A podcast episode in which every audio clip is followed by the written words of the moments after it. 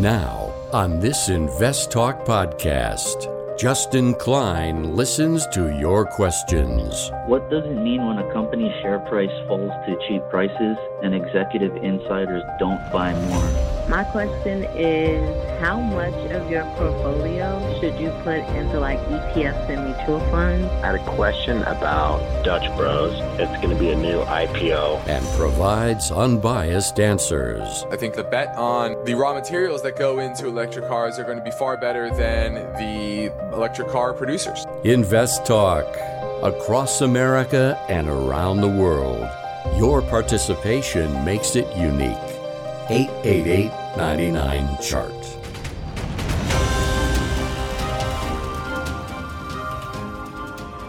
This podcast is produced by KPP Financial. Steve Peasley, President. KPP Financial. Independent thinking, shared success. And now today's podcast. Good afternoon, fellow investors, and welcome back to Invest Talk. This is our Monday, March 7th, 2022 edition of Invest Talk. It is uh, an interesting time. I'm Justin Klein, and I look forward to bringing you through this hour and answering your finance and investment que- questions, which I'm sure you have a lot of in today's world of transition, of different types of concerns in the market and the global economy and than you're used to especially if you've only been investing for the last eight ten years or so. We're in a new world new paradigm and i'm going to do my best to usher you through it successfully. And with this volatility comes opportunity. There's always opportunity in the market. it's one thing that I try to break people of when it comes to the market is to be looking at the market through the lens only of the indices. So many people do that. And they say, well the S&P is doing this or the Nasdaq is doing this, and that's how they view the investing landscape. And the reality is that it is a market of stocks, not a stock market.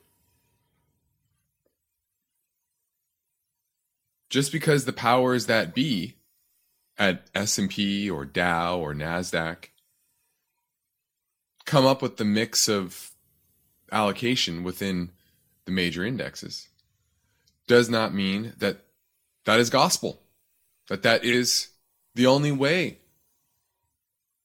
you should be investing or looking at stocks. For example, you know, right now, energy is only about 3% of the S&P. 3. In the past it's been in the teens. Now it's at 3.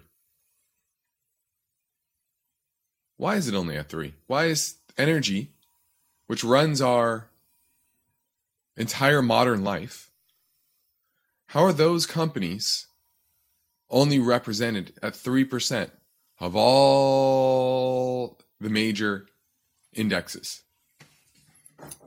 That's not ideal. and it shows you how distorted the indexes can make your view of the market. So that's one small anecdote that hopefully will give you some perspective on how to be successful. That you don't have to just go along with the indexes. That opportunities present themselves in every single market. Volatility presents that opportunity for your portfolio. Now, the question is are you ready to act? Do you understand the dynamics within the markets, within different sectors, within geopolitics? Well, that's why I'm here. Been doing this for over 20 years. I've seen multiple recessions, geopolitical events, and bubbles and bursts and market panics. So, on this podcast, I'm going to operate with my mission statement, which is always independent thinking and shared success. So, that's why when I'm talking about uh, the broad market, geopolitics, whatever it is, a stock, a sector, strategy, I'm here to present all to you without bias. Just give you the facts as I see them. Like I said, 20 plus years of investment experience and a lot of data in front of me. And I'm constantly learning. And that's what you should you should be doing too. Is constantly learning. This is one avenue. But you should have multiple avenues. What I say should not be gospel to you. I am an educated perspective. Won't always be right, but I'm going to give you the unbiased opinion. So I encourage you to contact me with your finance and investment questions. And when you do that, you get to shape this show. There's a lot of things on my docket, a lot of things to talk about in today's world. But ultimately, this show is about you, our listeners. So I encourage you to interact with me during our live stream program from 4 to 5 Pacific time, or you can leave a question on our Anytime Voice Bank. Either way, that number never changes. It's 888 chart. so let's get to our first listener question now. This is Jason in Janesville looking at NCLH, which I believe is Norwegian Cruise Lines, correct? That is correct. Okay. It's in a free like fall. Thank you. Are you looking to buy it or short yeah. it or do you own it? I w- I'm looking to buy it. Uh, the levels I'm seeing today are the 2020 levels. Um, I'm not much of a balance sheet reader. Uh, that's why I'm calling you today to see what your opinion is on the stock, but it looks like it's at pretty low levels. Um, and just uh, wondering what your thoughts are on the you know, stock. Uh, I'm I, I, would not be touching this. Uh, I you, you obviously have the pandemic issues, and, and that's going away, sure, but yeah. there's certainly a number of people that don't want to get on a ship right now because of COVID, and maybe will never go on a ship again because they don't want to be such in tight quarters and have to worry about a uh, spreading of something like that. So that's number one. The number two is this is leisure and hospitality. And on top of that, it's exposure to what? Oil. What do you think runs these cruise ships? Lots and lots of oil. So if their cost for uh, oil is going up, and then their consumers paying more at the pump, maybe their spending power is weakening, I would not be getting in front of this. And the technicals are, are, are horrendous. So, yeah, I'm not touching this anytime soon. Thanks for the call. Now, Steve and I are grateful for your podcast support and our free downloads will continue. And I want to make sure you're aware of two other ways to find our material and unbiased guidance. One is our Invest Talk YouTube channel and our Instagram account. So we're building more content on both of those platforms. So head over there and give us a follow. The Invest Talk phone lines are open, so give me a call now at 888 99 Chart.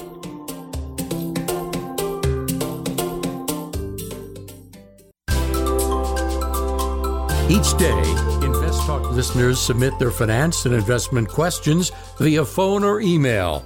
Would you like your question to be put near the top of the list? Just take a minute or two to leave a review and rating for Invest Talk at iTunes, and be sure to include a brief question with your iTunes review comments.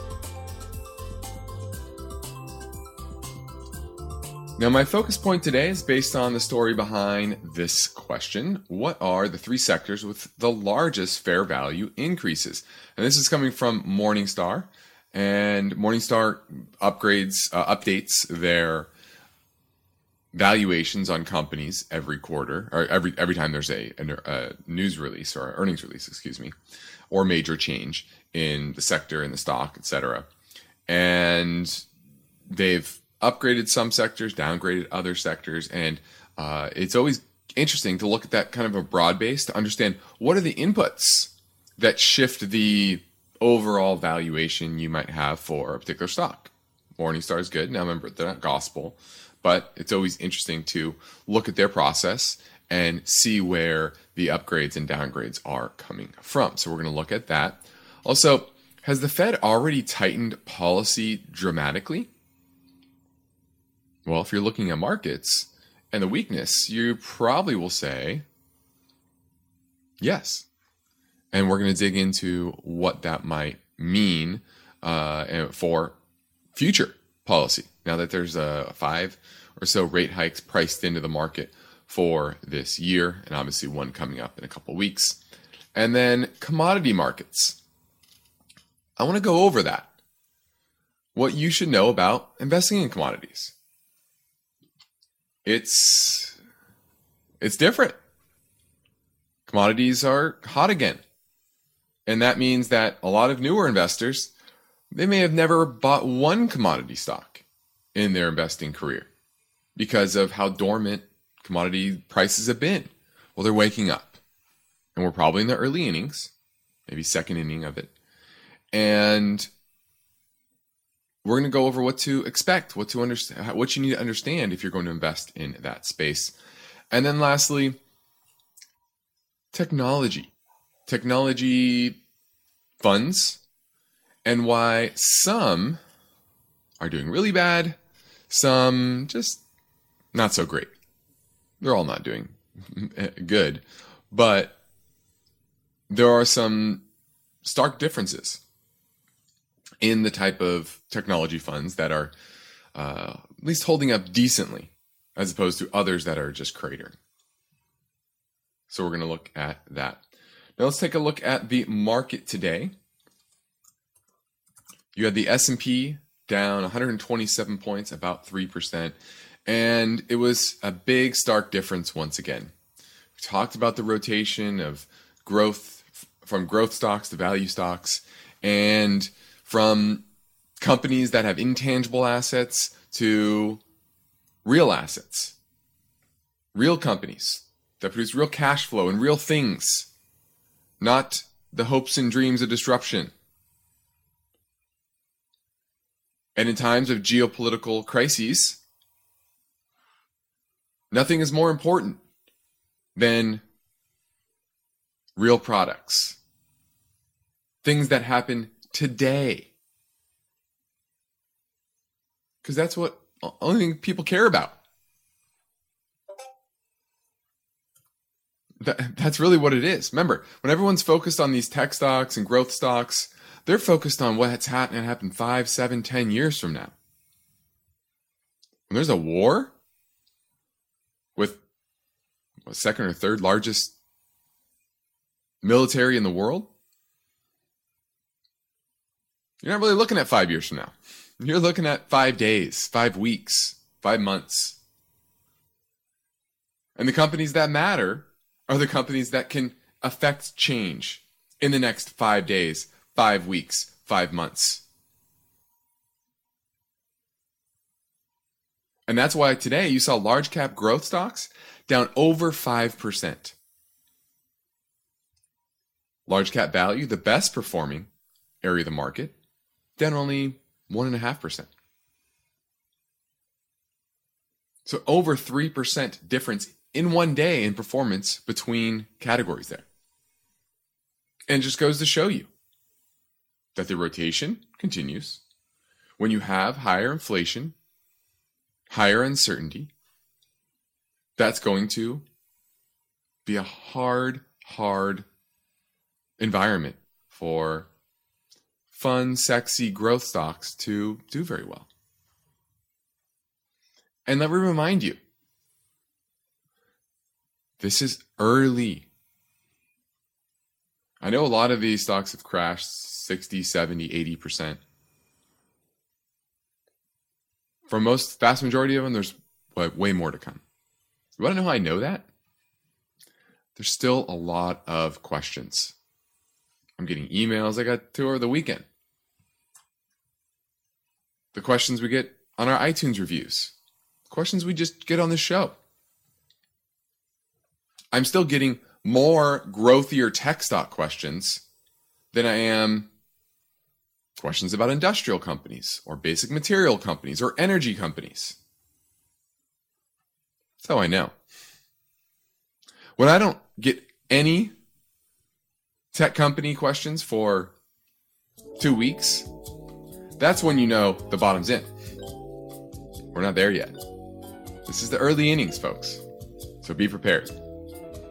Now, we have good news for Invest Talk listeners that enjoy hearing unbiased answers to caller questions at a faster pace. We have posted a new February rapid fire hour. I took 23 caller questions in a row, and you can find that over on Invest Talk Rapid Fire podcast. So, give us a call at 888 99 chart.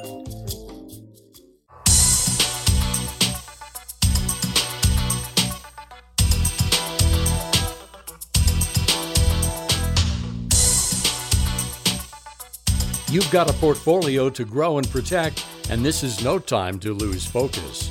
So get your finance and investment questions together and call Steve Peasley and Justin Klein. They're ready with their unbiased answers. Invest Talk, 888 99 Chart. Let's go to Dan in San Diego looking at SH. You want to short the market? Well, that's what I was going to ask you. Based on what you just said, it sounds like uh, there's still time to uh, short the uh, S and P. What do you think? Well, it's definitely oversold right now, and there's there's a lot of a lot of things that could easily give you a very very sharp rally in the market, and I still think that's a distinct possibility. One is obviously some sort of peace agreement, no matter how short it might be, uh, with Russia on the Ukraine situation, some sort of ceasefire. That that seems unlikely yeah. in the near term, but always a possibility. I think what's more more likely is an Iran deal. Uh, they're in talks right now, uh, and this would unleash a lot of oil in the market. And I think that's the biggest worry right now for the market is when it seems like when the Western countries align and start to ban Russian oil and gas imports, that is going to push prices dramatically higher, higher than they're already at. And but mm-hmm. they're obviously trying to find ways to reduce that impact. One of that would be to do a deal with Iran, unleash a lot of oil onto the market that can't be sold currently, uh, and that would dampen that potential effect. So is it a good time to short right now? I'm going to say I don't like the risk versus reward. You have the VIX at 36 now. Could it go higher? Sure. Um, but there's already a decent amount of fear in the market. So this is typically what happens is when things get when there's kind of a fever pitch of fear, everyone jumps on board. Oh, I short the market. Well, you kind of miss the boat a little bit. And oftentimes there's some sort of news event that quells the fear for at least a little while. And that triggers a very fast short covering rally. People that have recently shorted and they're trying to cover and they add to the fuel and you get vicious rallies. And I think that's entirely possible. Now, I would say we broke, uh, especially in the NYSE, we did broke break some support today. Um, so, you know, I wouldn't be jumping on board here, but it could work out for you if there's no Iran deal, there's no peace deal, and suddenly the Western countries do ban all imports of Russian oil because that would, uh, I think, definitely cause a recession. We're at a point where with oil that it was it, it's stressing. I think the consumer with six seven dollar gas here in the here in California, um, but that's short term so far. But in a, you know a long period of time at these levels, or even a short period of time at much higher levels from here, that would cause a recession. So I think that's what the the market's really worried about right now. So do I say jump on right now? I don't love the risk versus reward. Thanks for the call, Dan. Let's go to Edgar in San Diego, looking at VF H. Do you own it or looking to buy it? Uh, yes. Hi, Justin. I got into it uh, middle of last year, and uh, I was still holding it. But I was wondering, what do you think about this financial sector? Well, I think the the worry right now within the financial sector is contagion with Russia and the assets that some of these larger banks are holding. Just look at uh, Deutsche Bank, uh, Credit Suisse down big. Credit Suisse is down below its pandemic lows uh, currently, right? Uh, are we there? Oh, almost to the pandemic lows. UBS uh, as well. That one is struggling. So a lot of the European banks have some exposure to to Russia and what type of fallout will there be? How will that spread throughout the financial system? And I think that's that's really the, the biggest worry here, um, and why you're seeing some big weakness. On top of that, I, I think there's continued pricing out of five rate hikes from the Fed. I don't think that's uh, that's likely. And so, as you see oil prices go up, com- uh, uh, economies weaken, this is you know probably not the, the greatest place to be, uh, especially with with growth slowing. So uh, that's really what you're that's really what you're feeling right now is that potential contagion. Now, how real is it? How will uh, central banks backstop these these other banks? Um, history has shown that they will go in there and do what is necessary uh, whether that's some sort of swap uh, agreement, something to reliquify these banks and, and avoid any major bankruptcies and problems. Uh, but there's risk there. So thanks for the call. Now, the next Invest Talk, the story behind this question Could the Zelle payment platform be ignoring fraudulent activity? In 2021, payments sent using Zelle surpassed checks written by B of A customers, and some allege that banks have found a way to deny a repayment, a, a repayment of funds lost through fraud. We're going to get to that story tomorrow, but for now, I'm Justin Klein and I'm ready to take your questions live at 888 99 chart. eBay Motors is here for the ride. Remember when you first saw the potential? And then, through some elbow grease, fresh installs, and a whole lot of love, you transformed 100,000 miles and a body full of rust into a drive that's all your own. Look to your left. Look to your right. It is official. No one's got a ride like this. There's nothing else that sounds like, feels like, or looks like the set of wheels in your garage. With over 122 million parts, you can make sure your number one ride or die stays running smoothly, so there's no limit to how far you can take it. Brake kits, turbochargers, engines, exhaust kits, roof racks, LED headlights, bumpers, whatever your baby needs. eBay Motors has it. And with eBay Guaranteed Fit, it's guaranteed to fit your ride the first time, every time, or your money back. Plus, at these prices, well, you're burning rubber, not cash. Keep your ride or die alive at ebaymotors.com.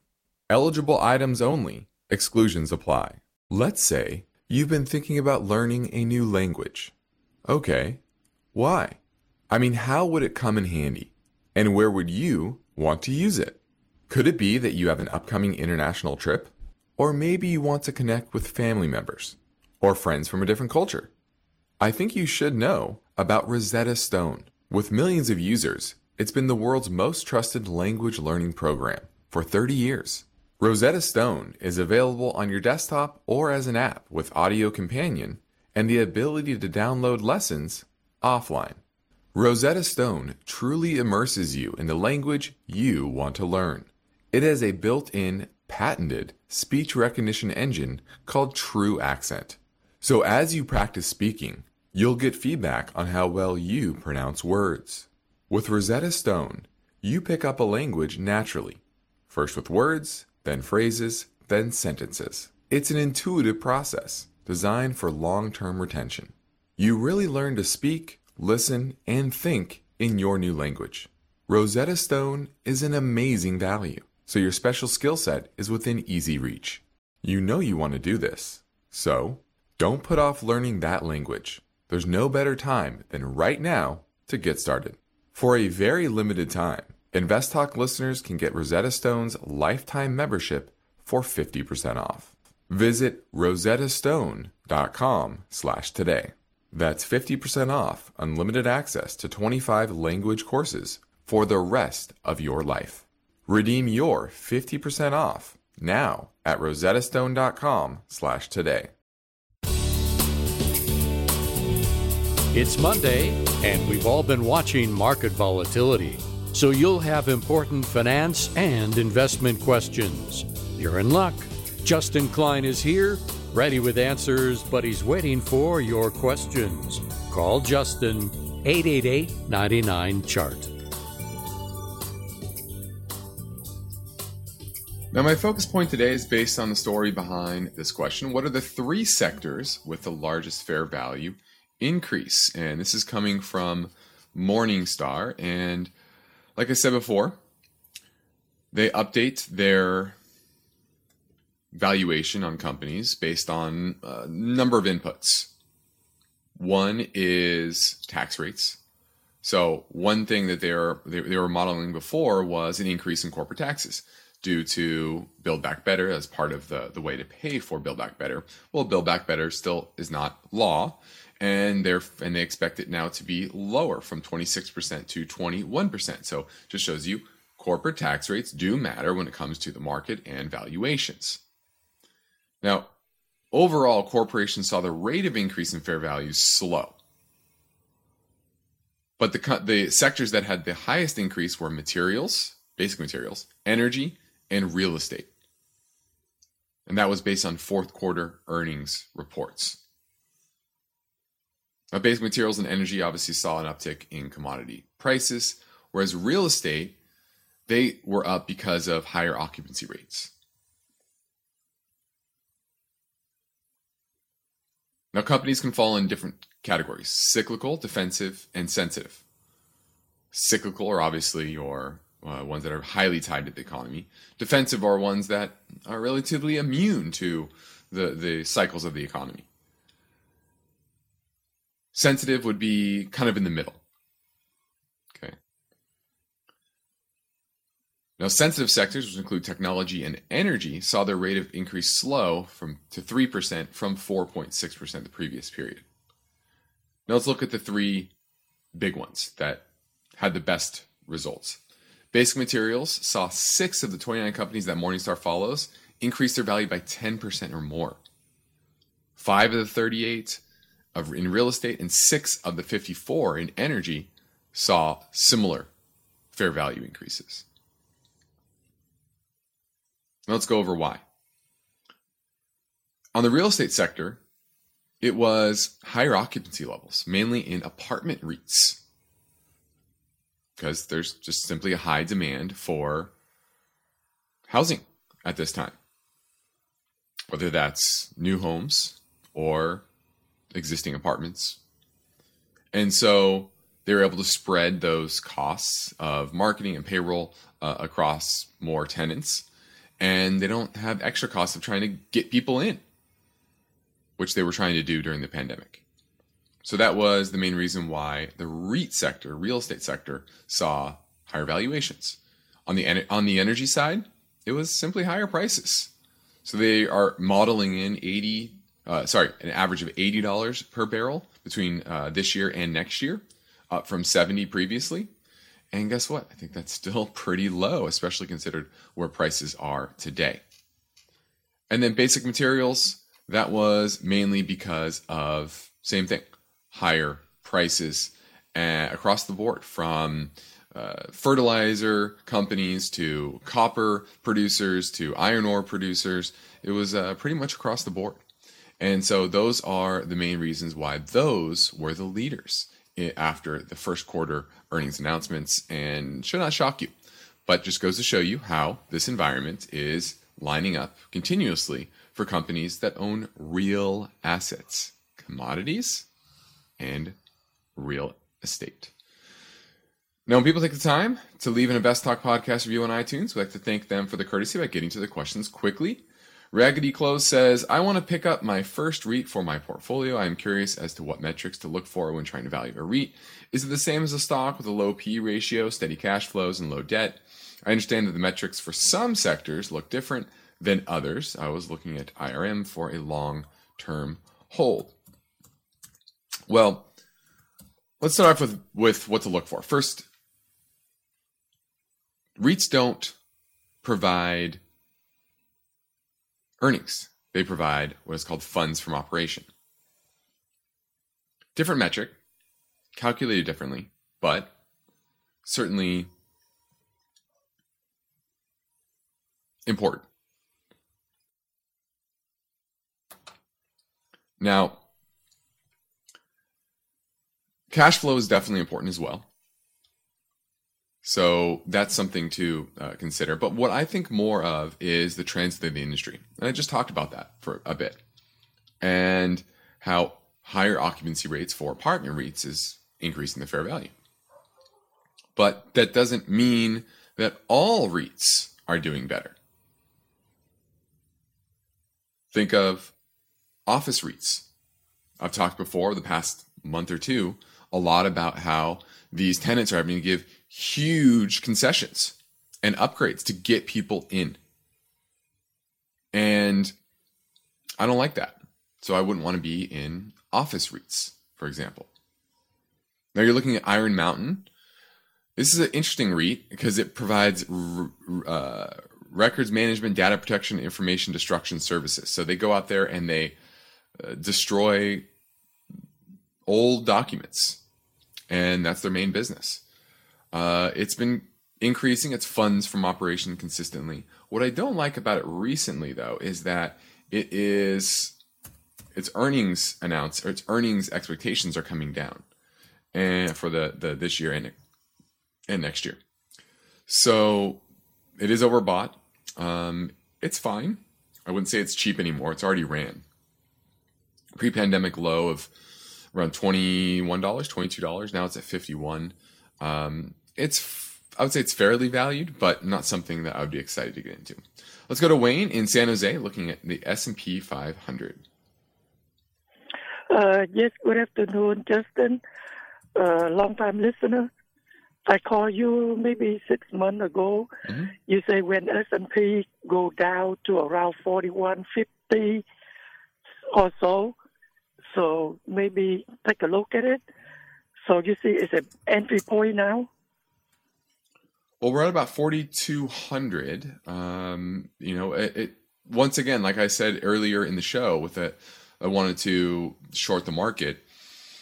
Uh, you know, that's it's it's kind of in in no man's land. Uh, it could easily rip higher. Um, the economy is certainly slowing and weakening.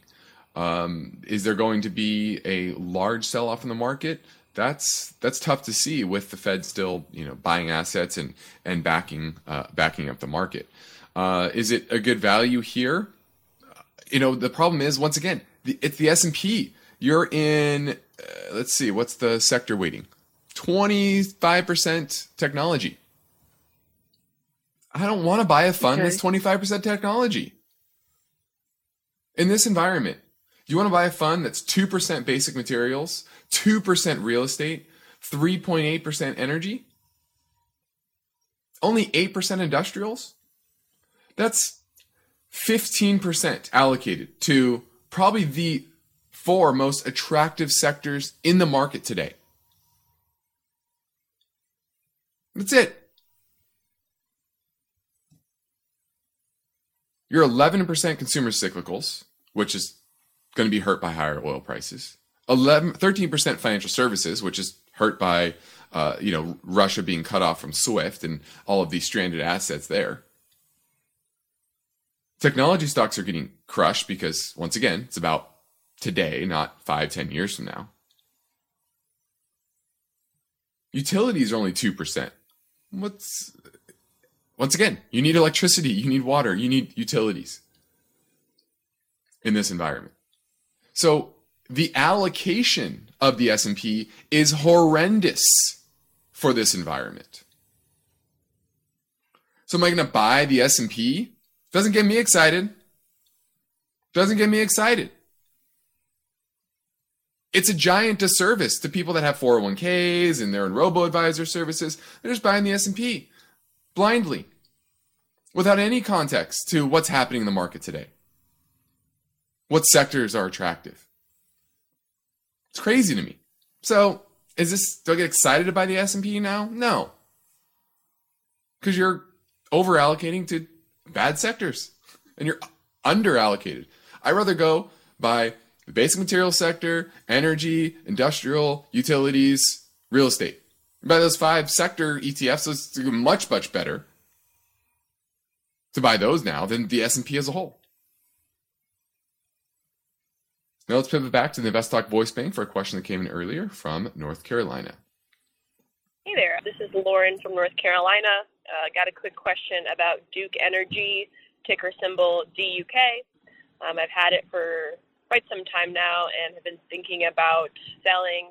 I uh, just wanted to know what y'all thought where it was on um, the stock as a whole, whether to keep or to sell. Uh, I'll be listening. Thank you so much. All right, looking at Duke Energy, one of the largest utility companies uh, in the United States, about $82 billion market cap. They provide electricity and natural gas to 7.9 million electric customers and 1.6 million gas customers here in the US. Earnings continue to go up. It's not expensive. I would say it's probably fairly valued today, even after this recent run from 95 to 107. I see no reason to sell it.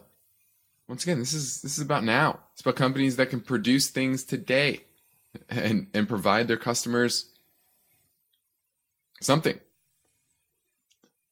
And they're highly regulated, which means that profits are nearly guaranteed, just 3.7%. So, no, I, I, I would not sell it. I would hold it. Let's go to Ricardo in Washington looking at TEN, Tenneco. You own it or looking to buy it? Hi, Justin. Uh, thank you for taking my call. Uh, no, I, I have a question. Uh, uh it's not uh, that that uh, the stock was purchased recently privately at twenty dollars per share, but it keeps dropping every day, and I'm just trying to figure out why it's at ten percent discount right now at eighteen seventeen. So why is it dropping every day? Is it worth buying more, or or or should I just sell and not wait well, for it to yeah, well, uh-huh. I, I, wouldn't say it's dropping every day. It's dropped the last two trading days. Uh, it was trading sideways for about a week after the announcement. And my guess is that due to geopolitical uncertainty and just maybe a more difficulty financing such acquisition, that that acquisition might fall through, and that's why it is is falling. And if it falls through, well, it's going to go all the way back down to probably ten bucks where it was trading before that. So that's your your risk there. Uh, is it worth buying more? Well, I think your downside is a lot, and your upside is only twenty bucks. You're at 18 and change today. So I don't like the risk versus reward. Do you own it, or are you looking to buy it? No, I own. I own it. I'm just wondering if I should sell it now. Wait, I mean, I'd sell it. like I said, you're you're. It's already, it was already down 69 cents today. Um, you know, that's the market telling you that the risk of this deal falling through is starting to increase. uh, and so, you know, is it still going to go through? Probably. But what's your risk versus reward here in this more uncertain environment? So I would just sell it, move on. Your upside is minimal and your downside is big. So um, take your profits and find something better. Thanks for the call. Got it. Thank you. Now, now we're heading into the second trading week of March, and 2022 is moving right along and maybe faster and more uncertain than you anticipated. And if you are trying to assess whether you're prepared for this environment, prepared for this market, whether your portfolio is on the right track, I encourage you to reach out to myself or Steve Peasley at our company KP Financial, where we provide independent thinking, and shared success, both on and off air. How do we implement this? Well, we practice unbiased guidance and parallel investing, which means we invest right alongside our clients. So I encourage you to take advantage of our free portfolio review assessment via telephone or GoToMeeting. Just send us a message through investtalk.com or call our KPP financial headquarters in Irvine, California, 800 557 5461. We'd love to help you in any way. Now let's touch quickly on monetary policy. I know geopolitical policy is uh, probably more front of mind for everybody right now, but monetary policy is on a path to tightening, and the reality is, is we're already there. We've already tightened. Okay, and you might think, well, interest rates are near zero. Fed is still buying $20 billion of treasuries and $10 billion of mortgage backed securities a month. They haven't done anything. Well, the reality is they have. And if you adjust for the for QE, interest rates were depending on what you look at, the Deutsche Bank shadow Fed funds rate that was in their minds negative 0.5%. But what is called the Wu-Xia shadow rate, that was negative about 2% early last year. And it's already climbed over the past three months, one and a half percentage points. Now it's still slightly negative, but it's the sharpest three month move since 1994. Okay. And so this is a good example of how you don't want to just look at the headlines and think that, oh, well, interest rates haven't moved. Fed policy hasn't moved. Well, it has. And QE is movement. And there's ways to adjust for that, and that's how, and they've done that. So, are they going to do another? You know, remember, 1.5% is six rate hikes. They've basically done six rate hikes in the past three months. And so that's one big reason why you're seeing market volatility as well. Now we're heading into our final break. So if you have a question, give me a call now at 888 99 chart.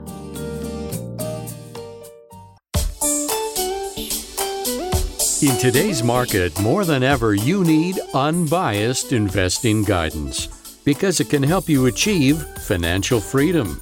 Well, you've come to the right place. Invest Talk and Justin Klein is here now taking your calls live. So step up with your questions, 888 99 Chart.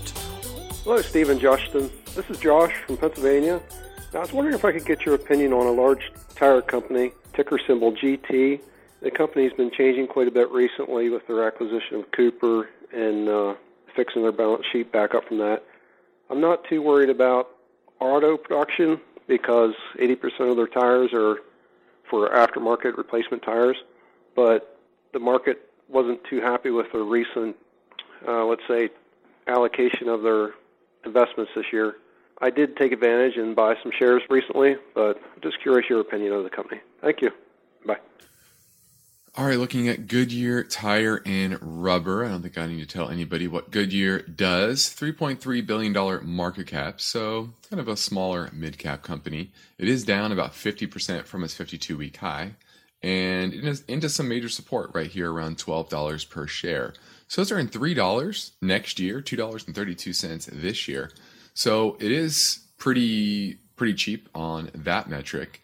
However, the debt issue is a bit of a concern. If you're looking at its net debt, it's somewhere in the neighborhood of $7 billion. And they have good cash flow, but, you know, are they going to be able to bring down that overall debt? Like you said, they, uh, the Cooper Tire acquisition brought uh, a decent amount of debt onto their balance sheet. And the worry is that they will not be able to pay that. But their free cash flow last quarter was 749 million. So that's pretty good. Um, so I do think it's cheap, definitely high risk, uh, but into some major support. So there is some pretty good risk versus reward here. Now, lastly, let's get to commodities. Commodities and commodities are hot for and for years they have not been. But if you track the core commodity CRB index, Prices have doubled from April of 2020 through middle of, February. And that doesn't include the last three weeks. Now, commodities are typically lumped into three buckets energy, food stuff, and materials. And they all have their own dynamics. Some are impacted more by weather, others by local politics, others by geopolitics. Now, for the inexperienced investor, directly investing in commodities can be a challenge. And a lot of it has to do with additional costs and risks generally not found in other types of investments. Now, the price of each commodity is up to supply and demand. For example, foodstuff, oftentimes, weather is a big factor. Last year, bad weather in Brazil hurt coffee crop and prices went up. In other instances, you have a war, like uh, what's happening in Russia, Ukraine. You can have a refinery plant come under attack or just simply blow up on accident. And that can change the dynamics in the near term. And what happens around the world or in one country can eh, have an impact on the commodity price around the world, but sometimes not. For example, natural gas. It's very expensive to move around the world. As opposed to oil, it's a lot easier. So, natural gas prices tend to be more localized. And that's why you see the problems in Europe right now, where they're getting a lot of their natural gas from Russia because it's close by. Whereas here in the US, to get it over there, you have to fill an LNG tank or a tanker, and it takes about a quarter of that uh, natural gas just to power the ship to get over to Europe. And so that's why it tends to be more localized, whereas other most other commodities can be moved relatively easily. Now you have war that can cause the price of food to go up, and that's really the big worry here in my mind. Is bushel of wheat is now fetching $13.50, up 77% from $7.61 just the beginning of February because Ukraine, they're a big exporter of of that. Now the price swings can be very large, and it's not a buy and hold type of thing.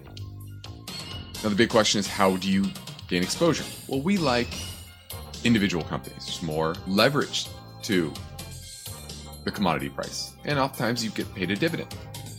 There's other ways to get exposure: ETFs, mutual funds. You can buy just broad basket indexes, such as like a GLD or a WEAT, that's just following uh, an index, or more active funds. Those are available as well. So that's a quick overview of the commodities market. Well, that wraps it up for today. I'm Justin Klein. This concludes another Invest Talk program. Steve Peasley and I thank you for listening. We encourage you to tell your friends and family about our free podcast downloads.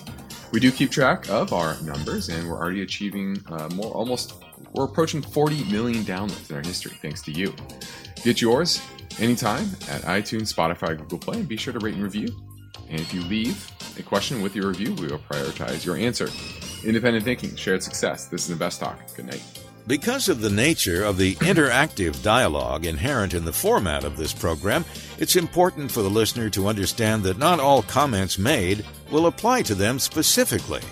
Nothing said shall be taken to be investment advice, or shall statements on this program be considered an offer to buy or sell securities. Such advice is rendered solely on an individual basis, and at times will require that the investor review a prospectus before investing. Invest Talk is a copyrighted program of Klein Pavlis Peasley Financial, a registered investment advisor, which retains all rights.